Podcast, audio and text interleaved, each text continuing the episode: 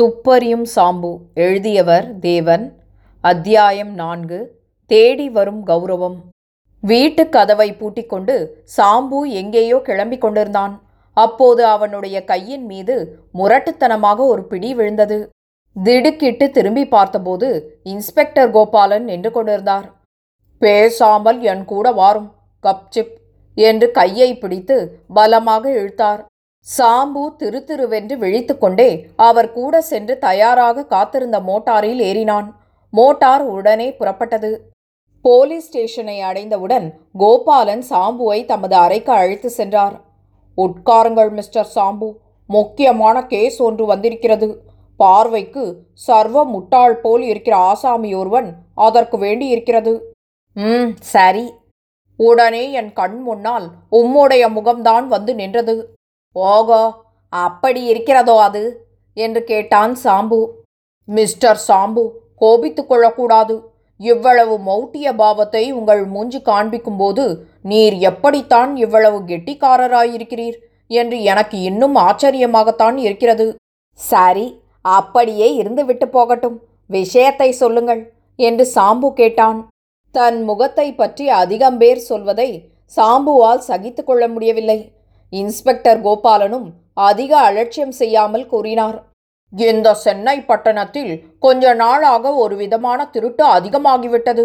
திருடர்கள் இரவு வேளையில் கண்ணம் வைத்துக்கொண்டு போனால் நாங்கள் நிமிஷத்தில் பிடித்து விடுவோம். இந்த திருடர்களை பார்த்தால் திருடர்கள் என்று சொல்ல முடியாதபடி அவ்வளவு நாகரிகமாக இருக்கிறார்கள். யாராவது ஏமாந்தவர்கள் பணம் வைத்திருக்கிறார்கள் என்று தெரிந்தால் ஒட்ட சவரம் செய்து விடுகிறார்கள். பட்ட பகலில் எவ்வளவோ முயற்சி செய்து பார்த்துவிட்டேன். அந்த கோஷ்டியில் ஓர் ஆசாமியை கூட பிடிக்க முடியவில்லை. ம் என்றான் சாம்பு. உம்மை பார்த்தால் லகுவில் ஏமாந்து போகிறவர் மாதிரி தோன்றுகிறது. நீர் செய்ய வேண்டியதெல்லாம் அந்த ஆசாமிகள் யாராவது ஒருவரிடம் ஏமாந்து போவது போல் பாசாங்கு செய்ய வேண்டும். அவ்வளவே தான் எனக்கு புரியவில்லையே. அவசரப்படாதே. நீர் நன்றாக ட்ரெஸ் செய்து கொள்ளும். கட்டுக்கட்டாக ரூபாய் நோட்டை தருகிறேன்.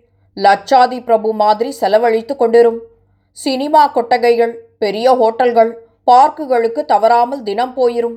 ஒரு நாள் இல்லாவிட்டால் ஒரு நாள் இந்த கோஷ்டியார் உம்மிடம் வராமல் இருக்கப் போவதில்லை. நீர் ஏமாறுவது போல் ஏமாந்து அவர்களில் யாராவது ஒருவரை பிடித்து கொடுக்க வேண்டும். இப்போது தெரிந்ததா?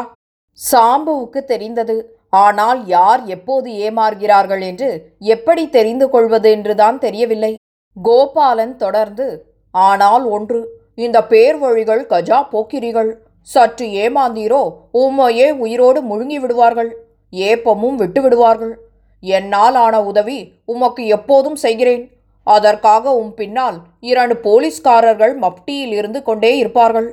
உமக்கு அவர்கள் உதவி அவசியம் என்று தோன்றும்போது இந்த மாதிரி மோவாய்க்கட்டையை தடவிக்கொள்ளும் உடனே வந்துவிடுவார்கள் என்றார் கோபாலன்.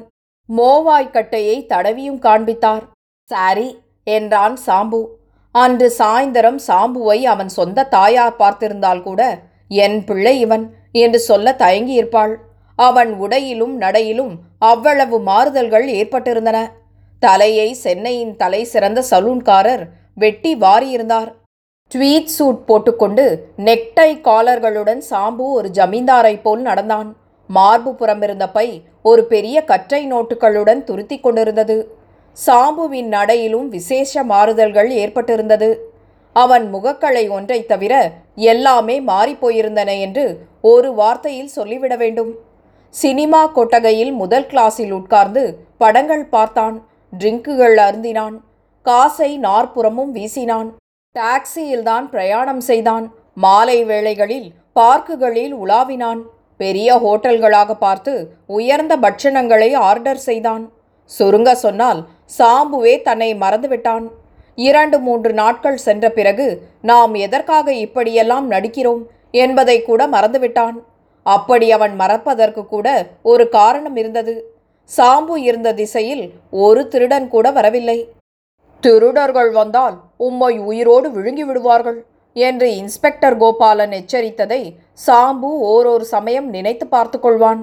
நம்மையா விழுங்குவான்? ம் வரட்டும் என்று தனக்குள் சிரித்தும் கொண்டான். ஒரு நாள் மாலை ஆறு மணி இருக்கும். சாம்பு பார்க் பெஞ்ச் ஒன்றில் உட்கார்ந்து ரேடியோ பாடுவதை கண்மூடி ரசித்துக் கொண்டிருந்தான். பார்க்கில் ஸ்திரீகளும் புருஷர்களுமாக ஏராளமாக கூடியிருந்தார்கள். சாம்பு இருந்த பெஞ்ச் ஒதுக்குப்புறமாக ஒரு மரத்தின் அடியில் இருந்ததால் அவனுக்கு ஏகாந்தமாக உட்கார்ந்து யோசனை செய்ய சந்தர்ப்பம் ஏற்பட்டது. இப்போது வரட்டும் அந்த திருடன். எவ்வளவு முரடனாகத்தான் இருக்கட்டுமே. மென்னியை பிடித்து பிழிந்து விடுகிறேன் என்று எண்ணிக்கொண்டு கண்ணை மூடினான். அவன் உட்கார்ந்திருந்த பெஞ்சில் அவனுக்கு சற்று தள்ளி யாரோ பொத்தென்று உட்கார்ந்ததை உணர்ந்து கண்ணை விழித்து பார்த்தான். ஒரு கால் தன் மனத்தில் உருவகப்படுத்தி கொண்டிருந்த திருடன்தானா? என்று பகீர் என்றது அவனுக்கு. ஆனால் அவன் நினைத்ததற்கு நேர் மாறாகத்தான் அவன் கண்டது இருந்தது. ஓர் இளம் பெண்தான் அப்படி வந்து உட்கார்ந்திருந்தாள். சாம்புவுக்கு பெண் குலத்திடமே அசாத்திய மரியாதை. பெஞ்சிலிருந்தே எழுந்து போய்விடலாமா என்று நினைத்து எழுந்திருக்க முயற்சி செய்தபோது சார் சார் நான் போய்விடுகிறேன். எனக்காக நீங்கள் சிரமப்படாதீர்கள் என்றாள் அந்த பெண். சாம்பு அந்த இனிய குரலை கேட்டு பரவசமாகிவிட்டான். இல்லை அம்மா நான் உனக்காக போகவில்லை. நானே கிளம்பி போகலாம் என்று தான் எண்ணியிருந்தேன் நீ வந்ததற்கும் அதற்கும் ஒத்துக்கொண்டது அவ்வளவுதான் என்றான் சாம்பு. இருந்தாலும் நான் வந்ததும் நீங்கள் போவது எனக்கு என்னவோ போலிருக்கிறது. எனக்காகத்தான் போகிறீர்களோ என்று தோன்றுகிறது என்றாள் அந்த யுவதி. சாம்பு அசட்டு சிரிப்பு சிரித்தான். என்ன பேசுவது? இருப்பதா போவதா? என்று ஒன்றும் புரியாதவனாக தயங்கி அங்கேயே சற்று நின்றான். நீங்கள் பாட்டுக்கு உட்காருங்கள் சார். நான் உங்கள் பெண் மாதிரி என்று அவள் சொல்லவே சாம்பு மறுபடி மனத்தை திடம் செய்து கொண்டு பெஞ்சில் உட்கார்ந்து கொண்டான். சுமார் கால் மணி நேரம் இருவரும் மௌனமாகவே இருந்தார்கள். சாம்பு ஆகாயத்தை பார்த்து மூக்கு நுனியை தடவி கொடுத்து கொண்டிருந்தான். அந்த யுவதி வேறுபுறம் திரும்பிக் கொண்டிருந்தாள். சாம்புவின் மௌனத்தை கலைத்து அவன் நெஞ்சையே பிளந்து விடும்படியான ஒரு சிறு சத்தம். அப்போது எழுந்தது அந்த சத்தம் ஒரு சிறு கேவல். அதன் சக்திதான் என்ன? அதுவும் தன் பக்கத்தில் இருந்த யுவதியிடமிருந்து வெளிப்பட்டதென்றால் சாம்புவால் பொறுக்க முடியுமா? அம்மா! என்று கூப்பிட்டான். அவளிடமிருந்து மௌனம்தான் பதில். மறுபடி அம்மா! என்றான் சாம்பு. அவள் திரும்பி பார்த்தாள். கண்களில் நீர் நிறைந்திருந்தது. அந்த முகத்தின் அழகை அந்த சோகம் பதினாயிரம் மடங்கு அதிகமாக்கியிருந்தது. ஏன் அம்மா அழுகிறாய்? என்றான் சாம்பு சற்று நெருங்கி உட்கார்ந்து கொண்டு. அதற்கு பதிலாக அவள் முன்றானையால் தன் முகத்தை முழுவதும் மூடிக்கொண்டு மேலும் விசும்ப ஆரம்பித்தாள். சாம்பு அவள் பக்கத்திலேயே போய் உட்கார்ந்து கொண்டான். அம்மா அழாதே குழந்தை என்னிடம் சொல்லு என்றான். ம் என்றாள் அவள் முன்றானையை அகற்றாமலேயே. சும்மா சொல்லு அம்மா. என் பெண் மாதிரி என்று நீதானே சொன்னாய். என்னால் முடிந்த உதவி உனக்கு செய்ய நான் தயாராக இருக்கிறேன். ம் சொல்லு. சொல்லி என்ன உபயோகம்? உங்களால் எனக்கு ஓர் உதவியும் செய்ய முடியாது. இப்போது அவள் பாதி முன்றானையை அகற்றிக் கொண்டாள். சாம்புவின் பரபரப்பு அதிகமாயிற்று. உதவி செய்ய முடியாதென்று உனக்கெப்படி தெரியும்? வெறுமே சொல்லு என்று மறுபடி வற்புறுத்தினான் சாம்பு. அவள் கண்களை துடைத்துக்கொண்டு தொண்டையையும் கனைத்து விட்டு கொண்டாள் நான் மகா பாவி மகா சண்டாளி என்னை பெற்றோருக்கு துரோகம் செய்தேன். எனக்கு இந்த தண்டனை வேண்டியதுதான் இன்னும் வேண்டியதுதான். என் தலையில் ஏன் ஒரு இடி விழமாட்டேங்கிறது? அப்படியெல்லாம் சொல்லாத. என்னிடம் விஷயத்த சொல்லு. சாம்பு அருகில் போய்விட்டான். சொல்கிறேன். உங்களை பார்த்தால் என்னை பெற்ற தகப்பனார் மாதிரி இருக்கிறது. இந்த ஊரில் எனக்கு உற்றார் உறவினர் சிநேகிதர் ஒருவருமே கிடையாது. எல்லாம் நீங்கள்தான் என்று நினைத்து என் கதையை சொல்கிறேன். சரி சொல்லு. எனக்கு மலையாளம். நான் அங்கே காலேஜில் படித்து கொண்டிருந்தேன். பட்டணத்திலிருந்து கோபாலன் என்று ஓர் இளைஞன் எங்கள் ஊருக்கு வந்திருந்தார். ரொம்ப அழகாக இருப்பார். கவர்ச்சியாக பேசுவார். பால் வடியும் முகம். ஆனால் அவர் நெஞ்சு எப்பேற்பட்டதென்று எனக்கு அப்போது தெரியாது. என் உள்ளத்தை அந்த பாவிக்கு பறிகொடுத்தேன். என் பெற்றோரை வஞ்சித்தேன். கல்வியை திரஸ்கரித்தேன். என் ஆபரணங்களையெல்லாம் அவரிடம் ஒப்படைத்துவிட்டு என் பிறந்த வீட்டையும் உற்றாரையும் விட்டுவிட்டு அவருடன் பட்டணத்துக்கு ஓடி வந்துவிட்டேன். அப்புறம் அந்த பாவி என்னை ஒரு ஹோட்டலில் இருக்க சொல்லிவிட்டு இதோ வருவதாக போனான். போனவன் போனவன்தான். பனிரெண்டு நாள் ஆகிறது. அவன் வரவில்லை. பட்டணத்தில் ஓர் இடம் பாக்கியில்லாமல் தேடிவிட்டேன். அவர் பெயரே கோபாலன் என்று இருக்குமோ என்று எனக்கு இப்போது சந்தேகம் வந்துவிட்டது. அவன் சொல்வது அவ்வளவும் பொய்யாக இருக்கும்போது இது மட்டும் நிஜமாயிருக்கப் போகிறதா? நடந்து நடந்து என் கால்கள் இற்று போய்விட்டன. இந்த பார்க்கில் அகப்படுவானோ என்று வந்தேன். அவன் இங்கும் இல்லை. என் கையில் இருந்த பணமெல்லாம் செலவாகிவிட்டது. நகைகளையும் அவன் அடித்து கொண்டு போய்விட்டான். என் பெற்றோரிடம் திரும்பி போவதென்பதும் இனி இல்லை. அவர்கள் முகத்தில் எப்படி விழிப்பது? நான் சாப்பிட்டு நான்கு நாளாகிறது என்றாள். சாம்புவுக்கு நெஞ்சு பாகாய் கரைந்து விட்டது அவன் கண்களிலும் கண்ணீர் நிரம்பிவிட்டது இனி எனக்கு ஒரே ஒரு வழிதான் இருக்கிறது அது எலக்ட்ரிக் ரயில் வண்டிதான் என்றாள் அவள். அப்படியென்றால்? தற்கொலை உயிர் மாய்த்து கொள்வது. பட்டணத்து கோபாலன் ஒருவனிடம் நான் பட்டது இந்த ஜென்மத்துக்கு போதும் அதோடு என் ஜீவனை விடுகிறேன் எந்தா நீ அப்படியெல்லாம் சொல்லக்கூடாது. உன் கதையை கேட்ட பிறகு உன்னை தனியே விடுவதில்லை என்று நான் தீர்மானித்து விட்டேன். உன் செலவுக்கு எத்தனை வேணுமானாலும் கேள். நான் பணம் தருகிறேன். அந்த அயோக்கியன் கோபாலனை பிடிக்க வேண்டியது என் கடமை என்றான். உடனே சட்டை பையிலிருந்து ஒரு கட்டு ரூபாய் நோட்டுகளை உருவி அவற்றிலிருந்து இருபது ரூபாயை அந்த பெண்ணிடம் கொடுத்தான் சாம்பு. அவள் அதை வாங்கவில்லை. விழித்து பார்த்து இது எதற்கு? உங்களிடம் நான் ஒன்றும் தொடமாட்டேன். என்றாள் உறுதியுடன். ச்சே பேசாமல் பிடி சொல்கிறேன் என்று அதட்டினான் சாம்பு. அதை அவள் மனமில்லாமல் வாங்கிக் கொண்டே என் வார்த்தையை உடனே நம்பி நீங்கள் இப்படி உதவி செய்வது எனக்கு ஆச்சரியமாய் இருக்கிறது இதற்கு கைமாறு என்றாள். ஒன்றும் வேண்டாம் எனக்கு யாரை நம்புவது யாரை நம்பக்கூடாது என்று தெரியாதா என்ன? மேலும் இந்த பணம் என் சொந்த பணமல்ல என்றான் சாம்பு. பின் யாருடையது? சர்க்கார் பணம். நான் இங்கே வந்திருப்பது கூட உன்னை போல் நம்பி மோசம் போகிறவர்களை காப்பாற்றுவதற்குத்தான். விவரமாக சொல்லுங்கள். பக்கத்தில் வா.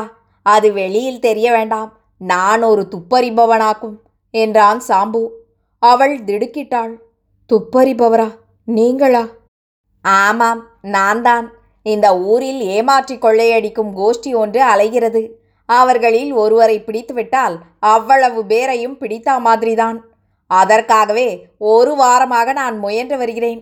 அதற்காகவே தான் இங்கேயும் வந்திருக்கிறேன். அவள் முகத்தில் கலவரம் தாண்டவமாடியது. இங்கே அந்த திருடர்கள் இருக்கிறார்களா? உங்களுக்கு தெரியுமா? என்று கேட்டாள். எங்கேயும் இருக்கலாம். நாம் எதை கண்டோம்? சரி நீங்கள் துப்பறிகிறவர் என்றால் போலீஸில் போய் தெரிவிக்கலாம். அவ்வளவுதானே?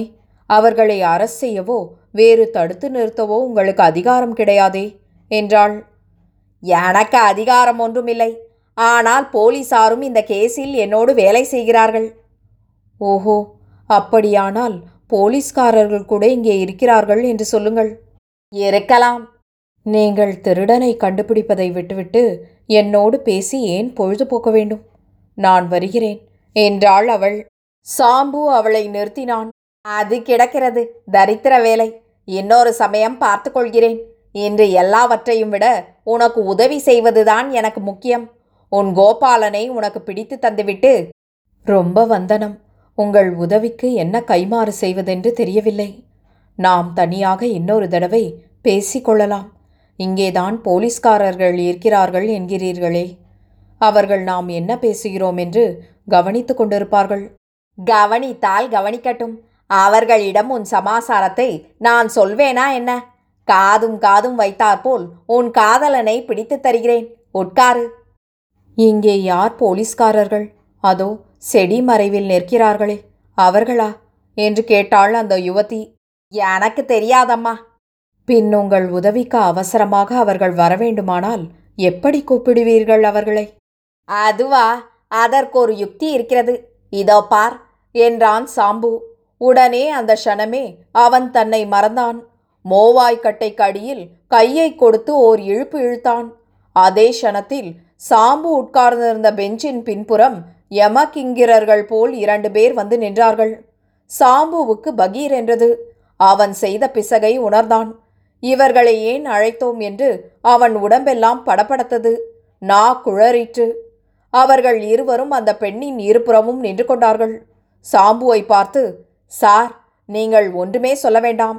இந்த பேர் வழியை நாங்கள் இத்தனை நேரமாக கவனித்துக் கொண்டுதான் இருந்தோம். உங்களிடம் அவள் நடத்திய நாடகத்தை பூராவும் பார்த்தோம். நீங்கள் இனி சிரமப்பட வேண்டாம். நாங்கள் கவனித்துக் கொள்கிறோம் என்றார்கள். சாம்பு மறுபடி மோவாய்க்கட்டையை தடவிக்கொண்டு திரு திருவென்று விழித்தான். வாய் பேச மறுத்தது. அதற்குள் அந்த பெண் சாம்புவை அட கிழப்பாவி கடைசியில் என்னையே மோசம் செய்துவிட்டாயே மடையன் மாதிரி மூஞ்சியை வைத்துக்கொண்டு எமாக்காதகனாய் இருக்கிறாயே உன் விளாங்காய் தலையில் இடி விழ என்றாள். போலீஸ்காரரில் ஒருவர் ஏ சும்மா இரு எத்தனை பேரை இதுவரை நீ ஏமாத்தி பணம் பறிச்சிருக்க? உன் வேலையையே இவர் உன்னாண்ட காண்பிச்சாரு அவ்வளவுதான். பேசாம ஸ்டேஷனுக்கு நடக்கிறாயா என்ன? என்று அதட்டவே அவர்கள் கூடவே நடந்தாள். சாம்பு பிரமித்து நின்றான். இன்ஸ்பெக்டர் கோபாலன் சாம்புவின் முதுகில் பட் பட் என்று சொட்டு கொடுத்தார். சாம்பு நீர் அபூர்வ பிறவிங்கானும் ஐயோ இது என்ன மூஞ்சி ஐயா உமக்கு? இதை வைத்துக்கொண்டு உலகத்தையே முட்டாள்மயமாக அடித்து விடலாமே. ஐயோ எப்படித்தான் அவளை பிடித்தீரோ? என்ன சாமர்த்தியம் ஐயா உமக்கு? மகா துஷ்டை ஒருத்தியை எவ்வளவு லகுவாய் மடக்கிவிட்டீர்? என்றார். கரகரவென்று சாம்புவை இழுத்து சென்று டெபுட்டி கமிஷனர் துரை முன்னால் கொண்டு போய் நிறுத்தினார். சாம்புவை பார்த்து துரை புன்னகை செய்தார். ரொம்ப ஒண்டர்ஃபுல் உம்ம வேலை மிஸ்டர் சாம்பல் என்றார் துரை. இல்லை சாம்பு என் பெயர் என்றான் சாம்பு. வெரி குட் உம்மை பார்க்க ரொம்ப சந்தோஷம். இனிமேல் பெரிய கேஸுகள் எல்லாம் நீர்தான் கவனிச்சுக்கணும். போய் வாரும் மிஸ்டர் சாம்பல் என்றார். இல்லை என் பெயர் சாம்பு என்றான் Sambu. I am very sorry உம்ம பேர் தான் எனக்கு வரமாட்டேங்கிறது மிஸ்டர் சாம்பல் என்றார் துரை.